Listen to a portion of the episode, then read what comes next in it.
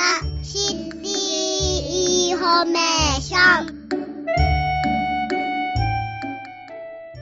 備えあれば憂いなし。今回は三田市危機管理課から藤滝義文さんにお越しいただいています。どうぞよろしくお願いいたします。はい、こんにちは。三田市役所の危機管理課の藤崎と申します。よろしくお願いいたしまよろしす。くお願いいたします。そして改めて今年の元日に起きました石川県での令和6年能登半島地震発生しまして犠牲になられた方々に本当またここで深く哀悼の意を捧げるとともに広範囲に及ぶ甚大な被害に心からお見舞い申し上げたいと思います。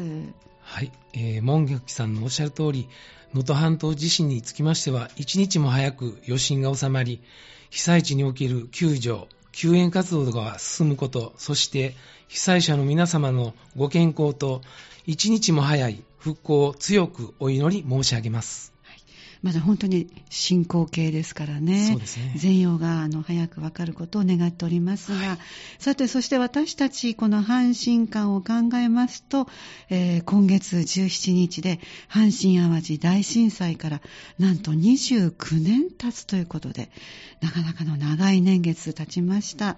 震災で大きな被害を受けて、そこから被災地で人々が復旧して、また復興に向けて一歩ずつ歩み、また次の災害への備えに向けての準備をしたりしておりますが、さあ、今年の当日5時46分、黙祷が今年も捧げられますが、藤滝さんの思いとはいかがでしょうか？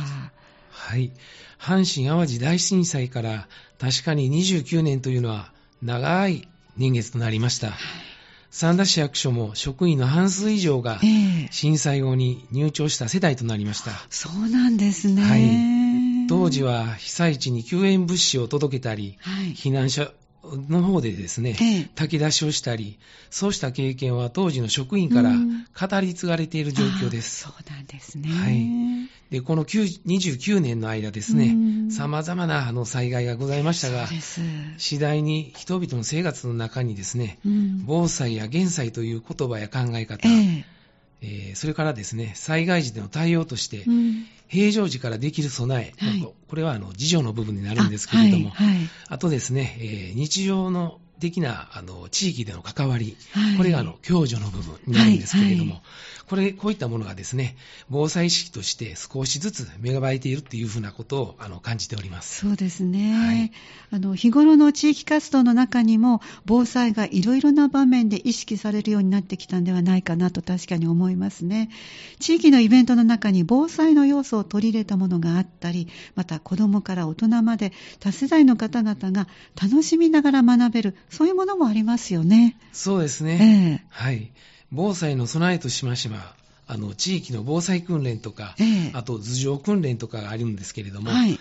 訓練が日常生活につながっているっていうことがたくさんあります。うんはい。先ほどもお話しさせていただきました通り、はい。イベントをですね、開催した時にえ、え。防災の要素を取り入れたりするんですけれども、ええええ。こうしたことっていうのがですね、ええ。結果的にですね、はい。あの災害を自分ごととして捉えるようなきっかけ、ええ。それとか、あと、気づきですね、ええ。気づきにつながるようなはい。ことになっておるんですね。はい。また、あの防災に取り組みにつきましてはえ、え。すべての世代に関し関係がしてきますので、ええ。イベントで若い世代がうん消火体験をはじめ、あはい。それから、えー家具転倒防止、ええ。感震ブレーカーについて学習したり、うーん。あとですね、まあ、アルファ、アルファ化米とかですね、はい。そういった災害時のええ。備蓄食料品などに興味を持っていただく、そんなあのいい機会だと思っております。そうなんですね、あの防災訓練でもね皆さん方本当にお子さん方一生懸命ねされていらっしゃいますからね。そうですね。そうした行事はとても興味深い内容となってますね。すべての世代に共通する内容はぜひ今度またいろいろお聞かせいただきたいところですが、今日はどのようなテーマでお話しいただけますか？はい、今回はええ防災とボランティア週間と地域での活動についてお話をしたいと思います。わかりました。じゃあまずは、防災とボランティア週間ということですが、この言葉は聞いたことがありますけれども、改めてご紹介ください。はい、わかりました。えーこの習慣につきましては、えええー阪神・淡路大震災の年の平成7年はい12月に閣議決定されました。そして毎年1月17日を防災とボランティアの日と定められています。震災の年に決定したということは、やはり阪神・淡路大震災がそのルーツになっているということでしょうね。そうですね。そう思いますと、平成7年がボランティア元年と言われていますから、防災とボランティアの日とえ震災の関係について教えていただきたいと思います。はい。まず、防災とボランティアの日ですが、はい。阪神・淡路だ大震災では、ええ。家屋の倒壊や大規模火災などが発生しまして、はい。何十万人という被災者がですね、避難所で生活を余儀なくされました。そうでしたね。はい、その被災地で何かお手伝いをしたいっていう風な強い思いがですね、はい。集まりまして、ええ。被災者を勇気づけ、うん。それから励まし、復旧復興の活動につなげていったということが、これまでにないこととして注目されました。はい。はい。阪神・淡路大震災をきっかけに、その年がボランティア元年と言われています。はい、また、このボランティアの多くが当時ですね、ええ学生だったと言われております。そうなんですね。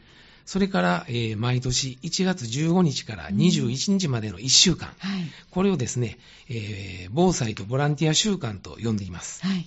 この週間には、えー災害時におけるボランティア活動、うんそれから自主的な防災活動の普及のための講演会、はい。えーであったり、講習会、展示会、そういった行事ですね。うんそれを、えー地方公共団体とか、その他の関係団体の協力をですね、うん得まして、うん全国的に実施されるものということでですね、はい毎年様々な地域でイベント、行事が行われている状況です。はい。阪神・淡路大震災のことを追悼して、そして日頃から防災に取り組むという形で、この習慣に様々な地域で実施していくということになりますね。そうですね。はい。阪神・淡路大震災以降にも、うん東日本大震災、それからはい熊本地震、はい西日本豪雨など、ええ日本各地で災害が発生しました。本当に多いですよね。そうですね。んそういった被災地では、ええ災害ボランティア活動が献身的に行われてきました。そうですね。このような支援活動というのがですね、被災地の復旧復興に大きな役割を果たしてきました。はい。そして災害ボランティアを欠かすことのできない備えとなっております。もうそこまでなってきているという、それはなぜなんでしょうか？そうですね。それはあの、まあ、近年の少子高齢化の進展でありましたり、はい。核家族化、はい。それから生活スタイルの多様化など、ええ。えーまあ、社会構造の変化ですね。そうか、そうですね。それに加えましてですね、ええ。あの今回は約4年間にわたる新型コロナウイルス感染症の影響、ええ大これによってですねまあ、例えば3密を避けましょうはいということで、ええ感染リスクが高いとされる行動に制限がかけられましたえね。えそうですね。そういったところと、まあ、そういうようなことでですね、人間関係がより希薄化しているとも言われておりました。はいはい。そんな中でですね、新型コロナウイルス感染症については、うん。感染症法上2類から5類へええ。移行したあっていうふうなことは、ああの事実としてあるんですけれども、ええ。実際にそしたらコロナがなくなったかどうかっていうところにつきましてはまだ未収束というふうな状況ですね。はい。一方で、あの災害時におけるニーズにつきましては、はい。これまでとは異なる多様なものが生まれてきています。あはい。はいそうしたニーズを受け止めてですね、うん迅速に対応していくことができるのが、ボランティアが持つうん柔軟性であったり、ええ多様性であったり、はい対応力にあると思っております。なるほど。なかなかボランティアは意義深いものありますね。そうですえね。あの、もし少しでも興味を持たれましたら、ええボランティアのことについて調べていただければと思います。あはい。はい。兵庫県では、阪神・淡路大震災の経験から生まれた機関として。災害ボランティア活動の県域の支店、拠点を担う兵庫ボランタリープラザっていうのがですね、ええ平成14年の6月にオープンしたんですね。そうなんですね。はい。で、ボランティア活動を展開する個々の団体や NPO 等に対してですね、効果的で効率的で、そういった支援がですね、行えるような、ええ。きめ細かい情報発信をですね、はい。主体として行っていますので、ええ。ぜひともこの機会にですね、はい。あの、兵庫ボランティアボランタリープラザのはいホームページの方をちょっと見ていただければなというふうに思います。はい。ぜひ皆さんも兵庫ボランタリープラザご覧いただきたいと思います。ありがとうございます。そしてあの、藤滝さん、えー昨年にもこのハニー FM にご出演いただきまして、広範囲に及んだあの地震、津波災害となりました東日本大震災の被災地でのボランティア活動のお話をたっぷりと伺いました。収録後に藤滝さんと他の被災地でのボランティア活動についてもお話しさせていただきましたが、今日はそのお話も少ししていただいてよろしいですか？はい。よろしくお願いいたします。はい。あの、昨年のハニー FM ですね、ええあの、出演させていただいた時にですね、ええ平成24年の9月に宮城県の山本町、それから南三陸町でのお話をさせていただきました。はい今回は、その昨年ですね、お伝えできなかったええ宮城県の女川町はいでのボランティア活動についてお話をさせていただきたいなと思います。はい、よろしくお願いいたします。えーとちょうどですね、ええ平成25年の9月19日からはい。9月24日まで、えー岩手県の陸前高田市、それから宮城県の気仙沼市、はい南三陸町、石巻市、女川町、はい。それからですね、1年半後にですね、平成27年の3月の10日からはい。3月の12日まで、宮城県の石巻市とはい女川町の方ですね、はい。訪問させていただきました。はい。これは個人としてのボランティアということですね。はい。個人で行かせていただきました。はいじゃあ、1回目が発の発災後の1年後。はい。え1年後じゃないですえね。ーとですえね、ーっと、発災後が、はい、えー発災後のその年の9月に行かれて、はいそれから1年半後の、えー今度は3月に行かれたということですね。そうですはいね。。はい。で、えーまあ、一人で行って行ったいうお話はさせていただいたんですけれども、ええええはいまあ、あのし写真センターの方で、一旦はちょっとあのお話を行く前にさせていただいて、行ってもいいかのどうかの確認はあ取らせていただきました。やっぱりねぜひ来てくださいということで、はい、はい。大事ですね、それはね、ね。確認がね。はいはい、そういう中でですね、うん女川町につきましては、ええまあ、あの実は平成25年から3度訪問させていただいております。3回行ってらっしゃいますか。まあ、あの3度行かせていただく中でですね、うんやっぱり中心地が市街地、うんこちらの方につきましては、街並みがやっぱり順々変わっていくということで、あでまあ、あの、かさ上げが進んでいったり、はい津波で倒壊した建物が撤去されているとか、ええあとですね、街の風景がもう本当に一変しておりました。そう。まあ、新しい駅舎が完成してうん、これまで開通していなかった JR お女川駅からですね、はい。一駅なんですけれども、ええ。浦宿という駅、あここがもう再開されておりました。あ、そうですか。それまでは、あの、バスですね。うん。バスでのこうピストン運行があったんですけれども、あーはいい。いうことで、まあ、再開しているということで、まあ、少しずつながら、あの、街並みが変わっていくというふうなことをうん、まあ、3回訪問させていく中で見させて体いただきました。験されたんですはいね。うんそれからですね、ええ実際に平成27年の3月11日のボランティア活動の際にはですえね、え女川町の追悼式はい。に合わせまして、ええ総合体育館というところがございましてですね、はい習得物、写真展示、最終返却会というふうなことをですね、うん。はい。開催されておりました。はい。えー追悼式の前後の時間帯にですね、ええ。えー大体350人ほどの方が訪れまして、ええ思い出の写真とかですね、そういったものが並べられてまして、ええそれを真剣な眼差しで探していらっしゃいました。そうですか、これが一番やっぱり傷ついた一つの出来事ですよね。あの、ね思い出の形がなくなってしまった。胸にはしっかりあるけれども、形がなくなったこと自体は、皆さんだからすごくこうショックだったと思いますので、ないのかなということでご覧に来られましたか？ははい。で、この写真センターなんですけれども、ええ津波で自宅から流出したあの写真とかアルバム、その他習得物をですね、洗浄して、それから修復して、ねそれを保管するんですね。で、持ち主の方、それから家族のもとへ返却することを目的に、まあ、作られた写真センタすーとごいうふうなことで、はい、開設されたものです。はい。で、写真につきましては、ええ当時ですね、ええ約9万6千枚回収されたそうです。すごいですね。で、その当時ですね、はいえーこれまで、えー約5万7千枚をええ持ち主の方々に返却されたそうです。そうですか。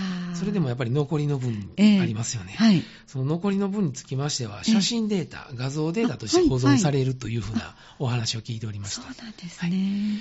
で、ただですね、この写真センター自身も、まあ、ええ委託の業者さんだったんで、ええこの年のですね、はい年度末で事業を終了したというふうに聞いております。そうですか。はうーん。で、あの、私はその、あの、返却会の運営ボランティアええ。に、あの、携わらさせていただいたんですけれども、ええ。返却会場ではですね、え震災後に発見された、その、写真やアルバム。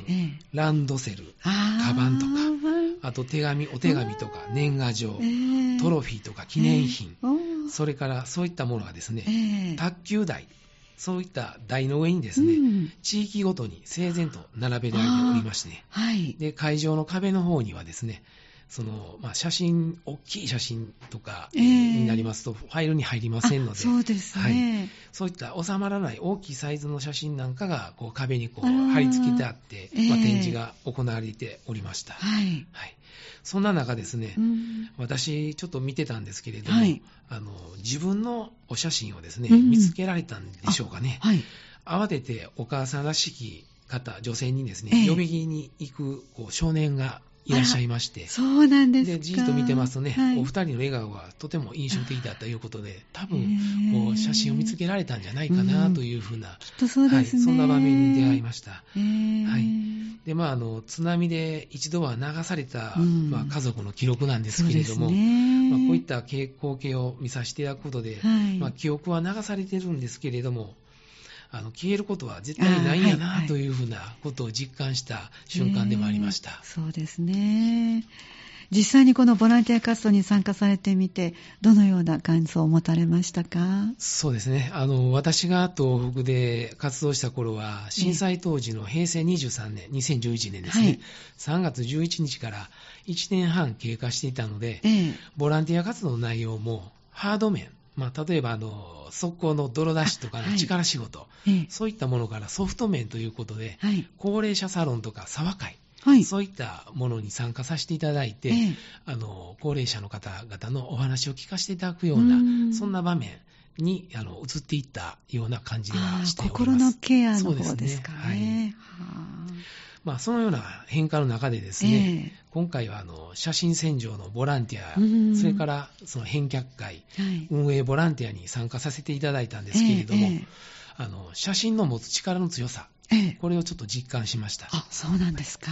現在はですね、ええ。まあ、デジカメが主流になっていったり、ええ。あのスマートフォンのカメラでね。カメラ機能で簡単にこうはい撮影ができますよね。ええ。まあ、ただ、あとそれをデータで、ね、管理するスタイルが主流になっているんですけれども、はカメラでその時撮った情景を一瞬で切り取うって、ん。プリント紙に記録して、ええ。アルバムにまあ収めるっていうのがはい。はい。昔のスタイルだったと思うんでですけれども。そういったあの写真の被写体となった方々の人生がそええ。のアルバムには込められてて、ええ。その時に生きてた証にはい。なってたと思うんですよね。そうですはね。い、そういったものを記録すると同時にですね、うん。その思い出っていうのは、その人たちにとってかけがえのないうん。永遠の宝となっていたんじゃないかなというふうに思っておりました。ええ。はい。それと同時にですね、うん。生命の大切さ、平和な日常生活がどれほどあのうん尊いかっていうことを改めて考える機会となりました。そうですね。お写真の中のお顔はほとんどが笑顔ですからね。そうですね本当ですね。あの、ボランティア活動は日々の活動が大切となると思うんですが、その受け入れについて昨今の新型コロナウイルス感染症の長期間にわたる影響などがやっぱりあると思うんですが、いかがでしょうか？そうですね。あの、新型コロナウイルス感染症につきましては、うん国内で最初に感染者が確認されてから約4年が経過しました。はいそれからですね、感染症法上ですね、2類感染症から5類感染症に移行したということでですね、え地域でのイベント開催、それから防災訓練が実際される機会が、やっぱり今年見てますと増えるような感じになってますね。今年度はすごく増えましたね。はいそうですねええはい。で、まあ、これまでは、あの、密の密を避けましょうということで、うんはい感染リスクの高いとされる行動に制限がかかったというお話、ええ先ほどもさせていただいたんですけれども、はい。まあ、同時に人間関係がより希薄化されたと言われておりました。はい。はい。今回のこの新型コロナウイルスの感染症におきましては、ええ。未就職のままというふうなことで、ええ。はあるんですけれども、はい。やっぱりですね、あの基本に戻って、ええ。手洗いやうがい、はい。咳エチケット、そういった習慣による感染経路の遮断、はい。またですね、抵抗力を高める食事の摂取、うん。で、またワクチン接種による自分自身のですね、あはい。抵抗力の向上を図るっていうのが大事なのかなと。ああ、そう同時にですね、災害に対抗できる減災力っていうのを推進させるために、はい。まあ、心の密度、3密というか、まあ、心の密度を高めていくようなうん。ことが必要になってくるのかなというふうに考えております。はい、ありがとうございます。じゃあ次にですね、地域での取り組みについてなんですが、これはこの時期に行われる行事、イベントになりますか？そうですね。はい。今月の防災とボランティア週間、はいそして1月は兵庫県の減災月間ですので、ええまず一人一人が取り組める防災という視点で、ええそれぞれが行う防災対策を実際に行ってみてはいかがでしょうか？はい。はい、例えば、ええ家の中の安全ポイントの確保、はい。それから非常用持ち出し品の確保、はい。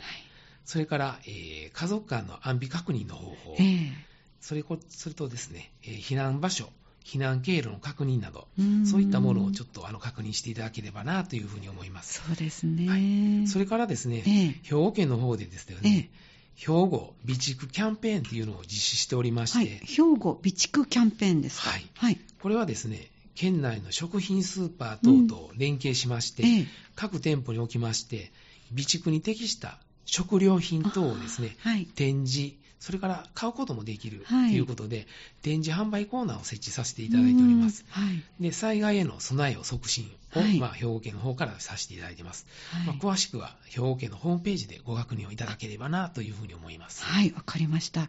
これは本当基本的な取り組みになりますよね。まずは身の回りのこと、そして自分でできる自助の取り組みということですよね。家の中の安全ポイント、どこが安全なのか、それから非常用持ち出し品に入れるものが準備できているかどうか、また、ローリングストックという言葉もありますよね。ね普段食べている食品を多めに買って備えて、それを食べて食べ終わった分を買い足す備蓄方法がローリングストック。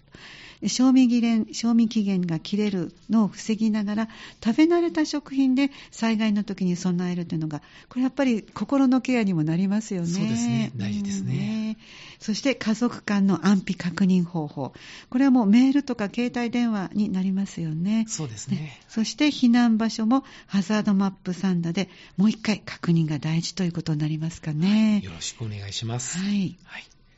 そうですね。あと、あの、家族間の安否確認方法としまして、ええええ災害用伝言ダイヤルというのがございます。あはいそうですね171、まあ、はいいないというふうに覚えていただければと思うんですけれども、あーはいはいこれはあの災防災とボランティア週間うんにつきましては、この期間中ですね、はい無料ではい。体験ができますので、はい。皆さんぜひ一度試していただいたけいただければなというふうに思います。はい、わかりました。ありがとうございます。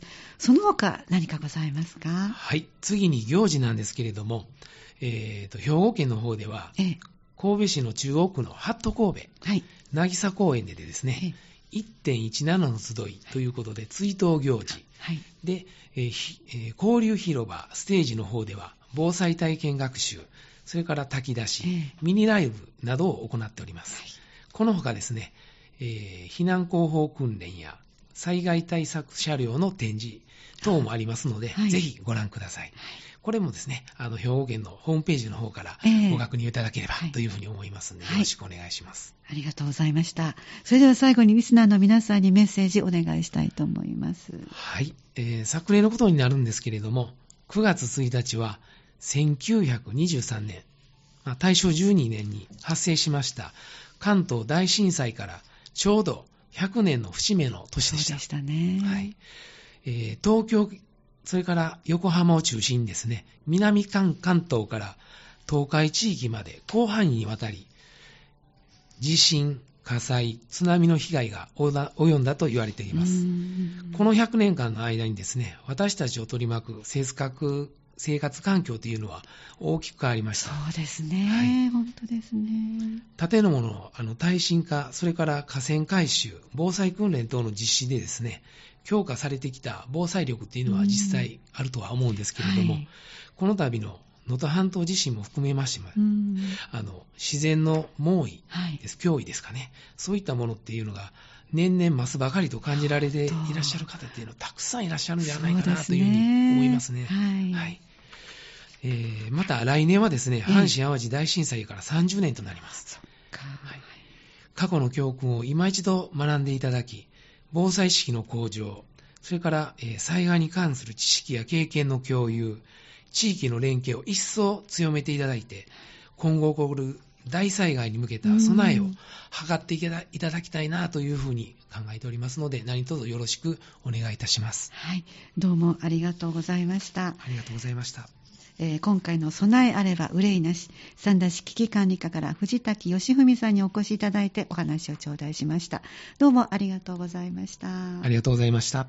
なお本日の再放送は14日の日曜日9時からお送りしてまいります。そしてまた明日の朝までにはハニー FM のホームページにアップされますのでアーカイブ放送でもお聞きいただけます。